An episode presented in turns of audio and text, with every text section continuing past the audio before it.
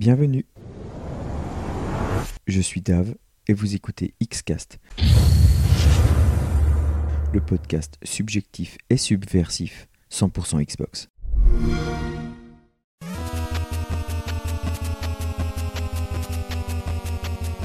Cela fait maintenant quelques mois que nous vous avions proposé un podcast sur Xbox et son écosystème, et plus particulièrement sur les fondations de la série X. Alors depuis les nouvelles fuses, il est très compliqué d'avoir une vision globale de ce qui nous attend. je pense surtout à l'arrivée fracassante de Zenimax. Nous préférons donc attendre et nous vous fournirons un gros récapitulatif de tout ça quelque part aux alentours du 10 novembre, en espérant que ça se tasse. Alors en regardant ce qui a été produit et ce qui est en production sur Xcast, je me suis aperçu qu'il manquait quelque chose. Alors en effet, on vous donne, enfin on espère, envie de jouer, mais surtout on vous donne envie de jouer sur Xbox One, et prochainement on vous donnera envie de jouer sur Series S ou X. Alors je trouve ça injuste de ne pas parler de la Xbox et de la 360 alors qu'on vous vend l'écosystème à tour de bras. C'est pourquoi nous avons créé la rubrique Old X, non seulement consacrée aux deux premières générations de Xbox, mais aussi à de vieilles licences appartenant à Xbox Game Studio. Pour introduire ce nouveau format, rien de tel que d'être accompagné par des pointures en la matière. Pour cet épisode, je vous demande d'accueillir celui qui a fait trembler les murs de l'Académie française par son franc-parler et son introduction légendaire. Attends, je vais essayer de la faire. Hein. Et salut les mecs, salut les bolos Mon vieux pote collectionneur et Xbox lover DGJX. Comment vas-tu mon lapin? Bah écoute, euh, moi écoute, ça va, un grand merci euh, de m'avoir invité dans, dans, ton petit podcast. Alors moi je moi je suis français mais j'habite en Tunisie, alors ça va, ça va, ça va chaudement. Ça va chaudement quoi. Même encore maintenant, tu vois. je suis très content de t'avoir sur ce podcast. Bah justement pareil, moi ça me fait ça me fait grâce plaise ma poule. Nous allons donc parler ensemble d'une licence qui a ressurgi du placard par Dlala Studio RR, il s'agit de Battletoad. Ouais. Battletoad est né en 91 Rare produisait des jeux à licence comme Beetlejuice, et je t'apprends rien. Développer sous licence, c'est travailler avec des directives, avec des directives précises et euh, de la limitation de création. Alors Rare, ils avaient envie de développer leur propre licence, puis une licence badass, et tant qu'à faire un jeu de baston.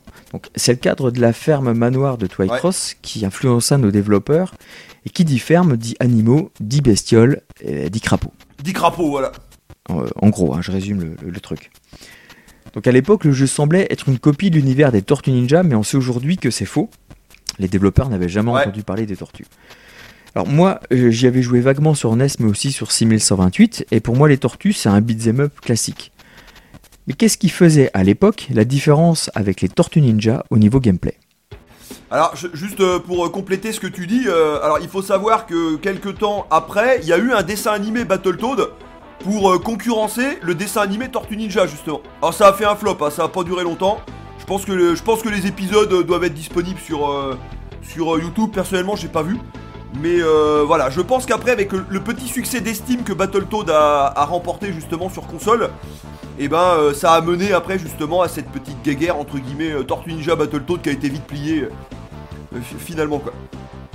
Donc donc Battletoad à Tortue Ninja, alors si on le compare, le, premier, le premier jeu Battletoad, euh, normalement si je dis pas de conneries, c'était l'épisode NES. Hein, comme tu dis, ça devait être en 91-92. Et euh, le comparer à Tortue Ninja sur NES, ça tient pas la route. Ça tient pas la route dans le sens où Tortue Ninja sur NES, c'est un jeu, on va dire, d'action plateforme classique comme il était coutume de voir à l'époque. Battletoad, c'est pas le cas.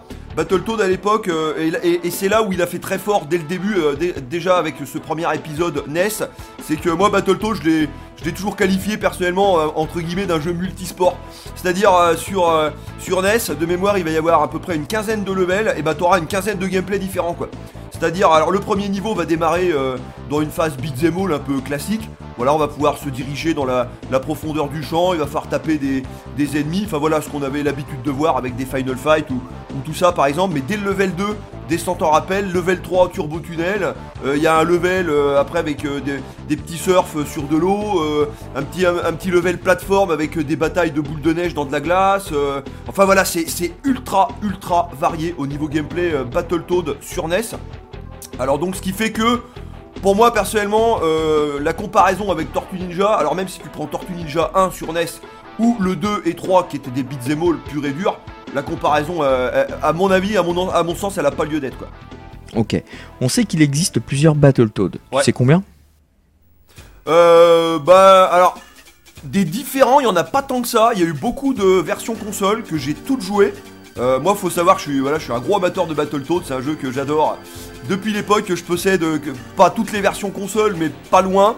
Et euh, donc la version NES, c'est la version de base, c'est la version référence, c'est le jeu de référence euh, qui a été ensuite, ensuite porté sur euh, plusieurs supports. La version euh, Game Gear, par exemple, la version Mega Drive qui était euh, décevante parce que voilà, la, Mega Drive c'est quand même censé être deux fois plus puissant que la NES et euh, le jeu était à peine plus beau.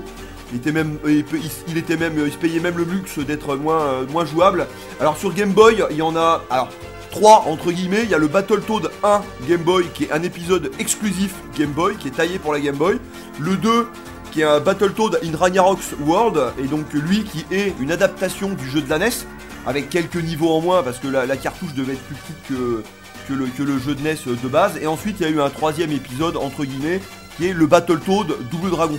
Alors donc comme ça il y a le jeu de NES de base qui a été converti sur différentes consoles, Game Gear, euh, Game Boy, Amiga CE32 aussi par exemple, ce qui est une version euh, euh, dégueulasse et euh, Mega Drive. Alors ensuite, donc Battletoad 1 Game Boy qui était euh, exclusif à la machine. Ensuite, on a eu Battletoad in Battle Maniac sur euh, Super Nintendo qui lui aussi est un jeu exclusif à la, Super Nintendo. Et ensuite, voilà, euh, Rare on fait un petit, euh, on fait un petit cross, euh, un petit crossplay avec euh, avec euh, Trade West et ils ont mélangé la licence Battletoad Double Dragon. Ça a donné lieu à, à- donc à ce jeu, un Battletoad Double Dragon, The Ultimate Team, euh, qui est disponible sur euh, Super Nintendo, même en PAL, euh, sur Mega Drive, mais en américain, en Genesis, qui est d'ailleurs même, je crois, une exclue Genesis, alors qui sera grosso modo le même jeu que sur Super Nintendo, mais avec beaucoup de variantes, des variantes de gameplay, des variantes de couleurs. Donc c'est pour un fan comme moi, c'est intéressant de posséder les, les deux versions. Et le jeu aussi a fait l'objet d'un portage sur sur NES et sur Game Boy, qui sont des qui sont des bonnes versions. Voilà. Après, il y a eu le, il y, a- il y a eu une version arcade aussi. euh, voilà. Donc en fait, en fait, des jeux différents Battletoad, il y en a pas tant que ça. Tu vois, il y en a 4, 5, tu vois. C'est pas, pas énorme. Quoi. Et il te manque quoi dans ta collection comme Battletoad On sait jamais une âme charitable qui nous écoute. Alors, il me manque euh, le Battletoad sur Amiga CD32, mais étant donné que c'est la pire version console, euh, on s'en passera. Et puis, il me manque. euh, alors là, c'est c'est un peu, ça me fait un peu plus chier. Il me manque le Battletoad Double Dragon sur euh, NES, quoi. Donc ça, je pense que c'est un jeu que c'est un jeu que j'achèterai de toute façon à plus ou moins plus ou moins long terme et euh, bah, toutes les autres versions je les ai quoi. Donc du coup, il y a pas de y a pas de souci quoi. D'ailleurs, on retrouve certains jeux de la compile Rare, euh, Rare Replay, et notamment le jeu d'arcade dont tu parles. Est-ce que tu les as tous essayés? Ouais, ouais, parce que la compile Ra- Rare Replay, je, je l'ai et euh, j'ai essayé tous les jeux dedans. Donc en effet, il y a quelques jeunesses. hein. Il y a Solar Jetman, RC Pro M et donc notamment évidemment ce Battletoad. Donc le Battletoad qui est euh, donc le Battletoad de Rare Replay. Il y en- a deux. Il y a le Battletoad de la NES qui est euh, qui est voilà qui est l'émulation qui est l'émulation du jeunesse tout simplement et qui est une émulation de bonne facture. hein. Euh, moi qui connais très bien le, jeunesse, on retrouve parfaitement le feeling du jeunesse d'époque, hein, même avec la manette Xbox One, c'est agréable d'y jouer et tout, donc, donc ça voilà, c'est c'est un bon point. Et le deuxième Battletoad disponible sur euh, cette compile Rare Replay, ça va être du coup le Battletoad Arcade. Et là c'est très intéressant parce que le Battletoad Arcade, très peu de gens le connaissent et il a voilà, il y a jamais eu aucun portage euh, console de ce Battletoad Arcade avant bah, avant justement ce, rare replay. Et là encore, hein, la qualité du portage de l'émulation, par exemple le, le Battletoad Arcade, je l'ai terminé dans le, rare replay, et, voilà, la, qualité de l'émulation est, très bonne, il n'y a aucun problème. hein. On va revenir sur la DA du dernier Battletoad. Alors c'est un point Ouais. subjectif. hein. Mais Ah tu bah, vois, je vais rebondir sur ce que tu disais tout à l'heure au sujet des tortues. Je serais pas surpris de voir un dessin animé basé sur la DA et même une BD.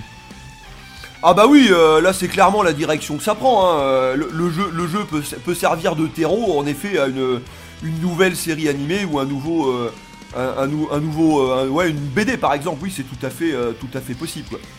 Et donc pour clôturer cette rétrospective, on va parler un peu du dernier Battletoad, sur ce qui semble Ouais. à mes yeux bah, le Ouais. plus important euh, et quand on fait, quand une vieille licence comme ça euh, refait surface. Selon toi, Battletoad 2020 a-t-il respecté les règles instaurées depuis 1991 Alors, donc pour euh, essayer de faire bref, euh, moi quand j'ai vu le trailer, il y a, il y a- c'était il y a un an ou deux ans, je sais plus, c'était à l'E3, euh, l'E3 2018 ou l'E3 2019. Alors j'ai vu Retour de Battletoad. Bon, intérieurement j'étais content, mais j'étais aussi sceptique, parce qu'il faut dire qu'il y a beaucoup de saccage de, de nos jours avec des jeux euh, revival. Après sort le premier trailer de, Voilà, sort le premier trailer de gameplay et là c'est la douche froide absolue parce que bah DA, bon personnellement la DA moi je la, trouve euh, honteuse et même au-delà de ça le gameplay était lent, il montrait des phases de beat'em all, la phase turbo tunnel en, scooter voilà ça pouvait aller mais la phase beat'em all c'était horrible. Et euh, enfin voilà ça c'était le premier trailer de gameplay il y a un an. Donc le jeu sort et moi c'est ce que voilà on en avait discuté euh, même avant qu'il sorte, j'ai moi la, direction artistique c'est une chose, c'est subjectif comme tu dis, on accroche, on accroche pas. Mais moi, je vais juger le jeu sur le gameplay. Bon, j'ai le Game Pass, j'ai chopé le jeu Day One, le soir même, il était terminé. Il était terminé et, euh, bah, il faut reconnaître ce qui est, c'est qu'au niveau gameplay, le jeu ne déçoit pas. Le jeu ne déçoit pas, c'est extrêmement solide.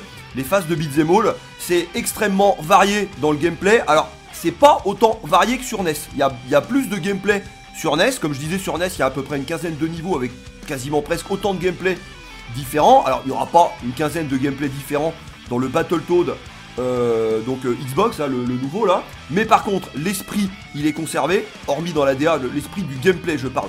Là, les phases beat'em all sont extrêmement solides, sont extrêmement bien pensées. C'est même supérieur à un jeu comme Street of Rage 4, je trouve, parce qu'on a une grosse mobilité, on a une grande mobilité déjà avec le dash. Et moi, par exemple, la critique que j'ai entendue, c'est que ouais, les phases beat'em all sont trop longues et c'est trop répétitif. J'entends bien, mais quelqu'un qui maîtrise le gameplay à 100% du, du Battletoad Xbox One parce qu'il y a vraiment de quoi faire hein, entre les dashs, le fait d'envoyer sa langue sur les ennemis, de cracher, etc. Et en fait, il y a toujours un placement d'ennemis d'une scène à l'autre de, baston, des placements d'ennemis qui sont différents et en fait, on peut pas faire le bourrin. Euh, comme, on peut, comme on peut faire un Street of Rage où on va défoncer à peu près n'importe quel ennemi. Là, il y a des ennemis qui tu peux pas toucher de loin, il y a des ennemis qui se protègent. Donc en fait, c'est en fonction du placement d'ennemis, et eh ben c'est limite chaque scène de baston, c'est presque une stratégie en fait. T'es es obligé de te dire, euh, tu es, obligé de bourrer dans le tas et d'utiliser ton dash à gogo. Et, euh, moi j'ai trouvé que les phases beat'em all, elles étaient pas redondantes, bien au contraire. Alors après voilà, le jeu il va proposer plusieurs gameplays différents, peut-être 5-6 gameplays différents, donc c'est là que ça va respecter la série. Alors après le petit bémol que je pourrais émettre, le jeu se termine en 4-5 heures, hein, en difficulté moyenne, normale on va dire. Et euh, donc il y a plusieurs gameplays, mais ils sont mal répartis. Par exemple, il y a beaucoup de phases de beat'em all au début, sur la première moitié du jeu au début, euh, première moitié on va dire, et ensuite il y a euh, des phases de shoot qui vont s'enchaîner, des phases de plateforme qui vont s'enchaîner. On aurait aimé que ça soit un petit peu plus mélangé, voilà, pour varier un petit peu le, les plaisirs, mais voilà, c'est pas, pas un reproche majeur. Hein. Ah bah là tu m'apprends quelque chose avec cette histoire de shoot là. Je trouve qu'en 2020, c'est ultra rafraîchissant. Je n'ai pas euh, de mémoire un jeu sorti ces dix dernières années qui propose euh, justement de passer d'un style à l'autre comme ça là. Il y, en a, y en a presque pas.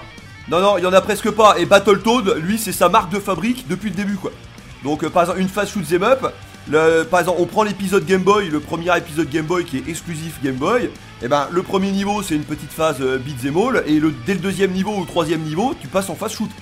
Voilà, donc c'est voilà de ce côté-là, ça respecte complètement l'héritage le, de, la série. D'un point de vue gameplay, c'est le contrat, il est rempli à 100%. Et j'irai même plus loin, ayant joué personnellement à tous les épisodes, aimant, euh, appréciant particulièrement tous les épisodes au niveau gameplay. Là, on a euh, évidemment ce, ce Battletoad apporte une touche de modernité parce qu'il faut savoir que les Battletoads, les vieux Battletoads, sont en général d'une difficulté assez ahurissante. Hein. Pas de mot de passe, pas de checkpoint, c'est vraiment du jeu à l'ancienne, c'est très difficile. Tandis que là, on a, un confort moderne avec les checkpoints, euh, puis plein de petits mini-jeux pour, euh, euh, pour rigoler et tout. Donc ce qui fait que, conclusion au final, pour moi, en étant objectif d'un point de vue gameplay, ce Battletoad 2020, non seulement il remplit, le, il ne trahit pas son héritage, mais il se permet même, à mon sens, au niveau gameplay, d'être le meilleur de la série. Bah ça se fait rare dans les remakes. Hein. Oh bah, et, c'est là, et c'est là que, et c'est là que la mission elle est d'autant plus accomplie quoi.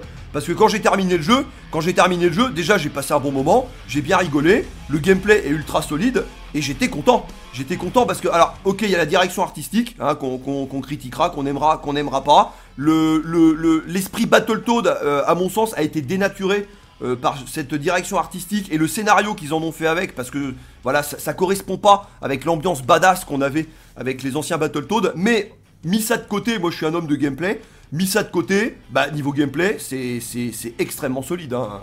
Le Battletoad Xbox One, c'est extrêmement solide. Et ça trahit pas son, héritage. Voilà. Et c'est sur ces bonnes paroles que s'achève ce podcast. Je te remercie beaucoup d'être passé partager avec nous ton savoir et ton avis sur ce jeu. On peut te retrouver sur Twitter, Facebook et surtout sur ta chaîne YouTube à DGJX tout simplement. Bon, je te fais de gros Voilà. bisous mon lapin et j'ai envie de te dire que n'oubliez pas que tout ceci, vas-y complète, N'est qu'un n'est jeu qu'un jeu et ben voilà. N'est Allez, ciao jeu. ciao. Voilà Allez, bise